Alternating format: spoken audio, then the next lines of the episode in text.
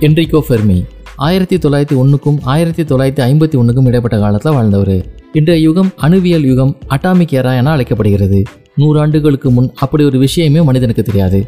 அணுவியல் என்பது புதுத்துறை இளம் துறை. அது எல்லா பொருள்களும் அணுவால் ஆனவேனும் அறிவியல் உண்மையிலிருந்து தோன்றியது. உலகின் மலை கடல் பாறை விலங்கு என எதை பகுத்து கொண்டே சென்றாலும் அந்த பொருளின் இறுதி தூசு ஒரு அணு. ஆனால் அந்த அணுவையும் பகுத்து அதில் எலக்ட்ரான் புரோட்டான் நியூட்ரான் என மனிதனின் தேடல் விரிவடைந்தது. அதே அணுவை துளைத்தாலோ கூட வைத்தாலோ அளவற்ற ஆற்றல் வெளிப்படும் என்பது ஐன்ஸ்டீனின் கண்டுபிடிப்பு. அதை வைத்து உலகம் தன் அரசியல் நாடு பிடிக்கும் வெறிக்காக பேரழிவு ஆயுதங்களை உற்பத்தி செய்தது. ஆனால் அதே கண்டுபிடிப்பை கொண்டு அணு உலைகளை ஏற்படுத்தி அமைதியான மனித பயன்பாட்டிற்கு அணுவியலை பயன்படுத்த முடியும் என்று உலகிற்கு காட்டியவர்தான் என்ரிகோ ஃபெர்மி. உலகின் முதலாவது அணு உலையை அட்டாமிக் ரியாக்டரை வடிவமைத்தவர் என்ரிகோ ஃபெர்மி ஆவார். என்ரிகோ ஃபெர்மி இவர் இத்தாலியில் ரோம் நகரில் ஆயிரத்தி தொள்ளாயிரத்தி ஒன்றாம் ஆண்டில் பிறந்தார். இவர் அருந்திறன் வாய்ந்த மாணவராக திகழ்ந்தார். பீசா பல்கலைக்கழகத்தில் பயின்று தம் இருபத்தி ஒன்றாம் வயதிலேயே இயற்பியலில் பிஎஸ்சி பட்டம் பெற்றார். இருபத்தி ஆறாம் வயதில் ரோம் பல்கலைக்கழகத்தில் ஒரு பேராசிரியரானார். அதற்கு முன்னரே இவர் தமது முதலாவது முக்கிய ஆராய்ச்சி கட்டுரை வெளியிட்டிருந்தார். இது இயற்பியலில் அதிகம் அறியப்படாதிருந்த கதிரியக்க அலைவீச்சு புள்ளியியல் குவாண்டம் ஸ்டாட்டிஸ்டிக்ஸ் எனும் ஓர் அரிய பிரிவு பற்றியதாகும். அந்த கட்டுரையில் இன்று பெர்மியோன்கள் என்று அழைக்கப்படும் ஒரு வகை துகள்களின் பெருந்திரட்சிகளின் நடத்தை போக்கினை அவர் விவரித்திருந்தார். எலக்ட்ரான்ஸ் புரோட்டான்ஸ் நியூட்ரான்ஸ் என்னும் மூன்று கட்டுமான தொகுதிகளினால் வழக்கமான பருப்பொருட்கள் ஆக்கப்பட்டுள்ளன. இந்த மூன்றும் ஃபெர்மின்களே ஆகும்.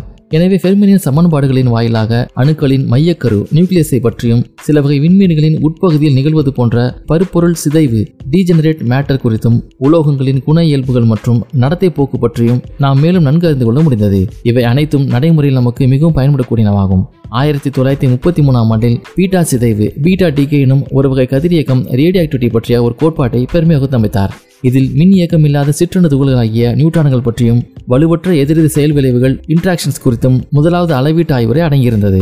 இவை இரண்டுமே இன்றைய இயற்பியலில் மிக முக்கியமான விவாத பொருட்களாகும் இது போன்ற ஆராய்ச்சியை பாமர மக்கள் எளிதில் புரிந்து கொள்ள இயலாதெனினும் இந்த ஆராய்ச்சி ஃபெர்மிக்கு உலகின் தலைசிறந்த இயற்பியல் விஞ்ஞானியில் ஒருவர் என்ற புகழை ஈட்டி தந்தது. ஆயிரத்தி தொள்ளாயிரத்தி முப்பத்தி இரண்டாம் ஆண்டில் ஜேம்ஸ் சாட்விக் என்ற பிரிட்டிஷ் இயற்பியல் அறிஞர் அணு உட்கூரமைப்பு சார்ந்த சபடாமிக்ஸ் நியூட்ரான் என்னும் அணு உட்கூரமைப்பு சார்ந்த நியூட்ரான் என்னும் ஒரு புதிய துகளை கண்டுபிடித்தார். ஆயிரத்தி தொள்ளாயிரத்தி முப்பத்தி நாலாம் ஆண்டு முதற்கொண்டு ஃபெர்மி அறியப்பட்டிருந்த வேதியியல் தனிமங்களை நியூட்ரான்களை கொண்டு தகர்த்து பார்க்கலானார். பல்வேறு வகையான அணுக்களால் நியூட்ரான்களை ஈர்த்து கொள்ள முடிகின்றது என்பதும் பல நேர்வுகளில் அத்தகைய அணுவில் ஒருநிலை மாற்றம் நியூக்ளியர் டிரான்ஸ்பர்மேஷன் காரணமாக அணுக்கள கதிரியக்கம் பெறுகின்றன என்பதையும் இவரது பரிசோதனைகள் காட்டின. நியூட்ரான் மிக வேகமாக இயங்குமாயின் அது அணுவின் மையக்கருவி ஊடுருவி செல்வது எளிதாக இருக்கும் என ஒருவர் எதிர்பார்த்திருக்க கூடும். ஆனால் இதற்கு நேர்மாறான நிகழ்வு நடப்பதை பெர்மின் பரிசோதனைகள் மெய்ப்பித்தன.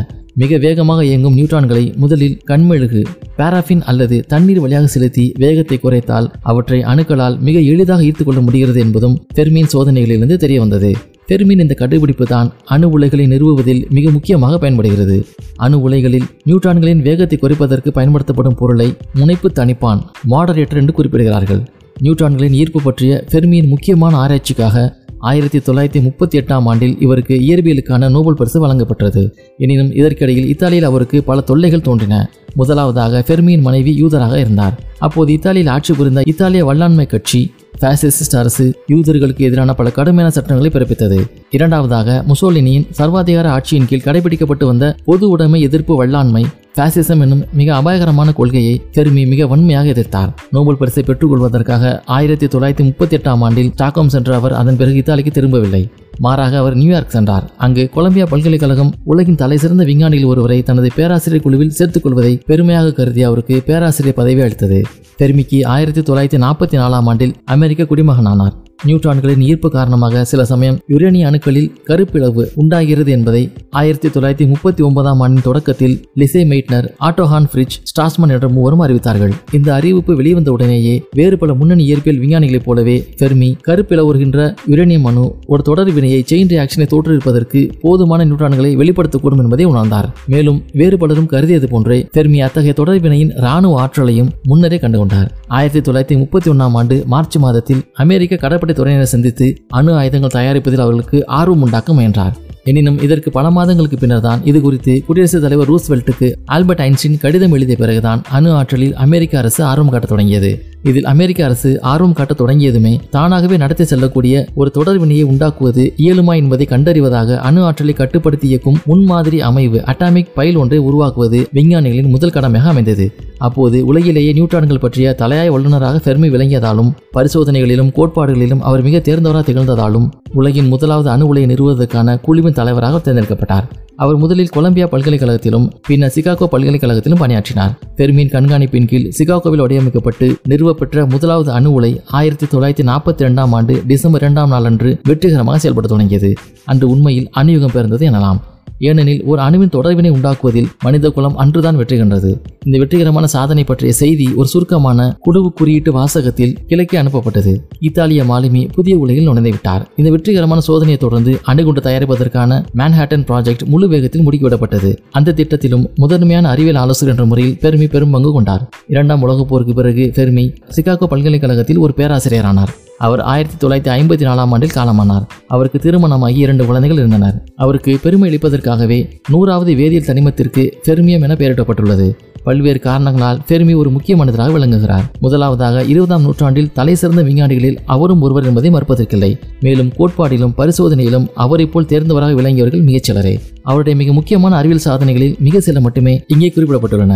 எனினும் ஃபெர்மி தம் ஆயுட்காலத்தில் இருநூத்தி ஐம்பதுக்கும் மேற்பட்ட அறிவியல் கட்டுரைகளை எழுதியுள்ளார். இரண்டாவதாக அணுகுண்டு தயாரிப்பதில் வேறு சிலரும் முக்கிய பங்கு கொண்டிருந்த போதிலும் அதில் தலையாய பொறுப்பு கொண்டிருந்தவர் ஃபெர்மியா ஆவார். எனினும் அணு உலையை கண்டுபிடிப்பதில் ஃபெர்மி ஆற்றிய அரும்பணிதான் அவருக்கு தலையாய முக்கியத்துவத்தை ஈட்டித் தந்தது அந்த கண்டுபிடிப்புக்கான முதன்மையான பெருமை பெருமையை சேர வேண்டும் என்பதில் ஐயத்திற்கிடமில்லை அவர் முதலில் அணு உலை நிர்மாணத்திற்கு அடிப்படையான கோட்பாட்டிற்கு மிக பெரும் தொண்டு புரிந்தார். பின்னர் முதலாவது அணு உலையை வடிவமைத்து நிறுவுவதும் அவருடைய நேரடி கண்காணிப்பிலேயே வெற்றிகரமாக நடைபெற்றது. ஆயிரத்தி தொள்ளாயிரத்தி நாற்பத்தி ஐந்தாம் ஆண்டுக்கு பிறகு போரில் அணு ஆயுதங்கள் பயன்படுத்தப்படவில்லை. எனினும் ஆக்கப்பணிகளுக்காக ஆற்றல் உற்பத்தி செய்வதற்காக ஏராளமான அணு உலைகள் நிறுவப்பட்டன. எதிர்காலத்தில் ஆற்றல் உற்பத்திக்கு இன்னும் அதிக முக்கியத்துவம் வாய்ந்த ஆதாரமாக அணு உலைகள் அமையக்கூடும். மேலும் சில அணு உலைகள் பயனுள்ள ஊடுகதிர் ஓரக தனிமங்களை ரேடியோ ஐசோடாப்சி உற்பத்தி செய்வதற்கு பயன்படுத்தப்படுகின்றன. இந்த ஊடுகதிர் ஓரக தனிமங்கள் மருத்துவத்துறையிலும் அறிவியல் ஆராய்ச்சிகளிலும் பெருமளவில் பயன்படுகின்றன. பொன்னாகம் எனப்படும் புளூட்டோனியம் என்ற தனிமத்தை உற்பத்தி செய்யும் ஆபத்தான ஆதாரமாகவும் அணு உலைகள் பயன்படுகின்றன. ஏனெனில் அணு உலைகள் மனித குலத்திற்கு பெரும் அச்சுறுதலாக அமையும் என்ற நியாயமான அச்சமும் நிலவுகிறது. ஆயினும் அணு உலையை ஒரு அற்புதமான கண்டுபிடிப்பாக எவரும் கருதவில்லை. நன்மையானதாயினும் தீ தீமையானதாயினும் பெர்மியின் சாதனை இன்னும் பல ஆண்டுகளுக்கு உலகின் மீது பெருமளவு செல்வாக்கி கொண்டிருக்கும் என்பதில் ஐயமில்லை. அணுவியல் மின்னணுவியல் என அந்த துறை இன்று பெருகி நேனோ தொழில்நுட்பத்தின் மூலம் சிறப்பான வளர்ச்சி கண்டுள்ளது. ஆனால் அதற்கான முதல் அடியை எடுத்து வைத்த என்ரிகோ பெருமையை உலகம் மறக்காது.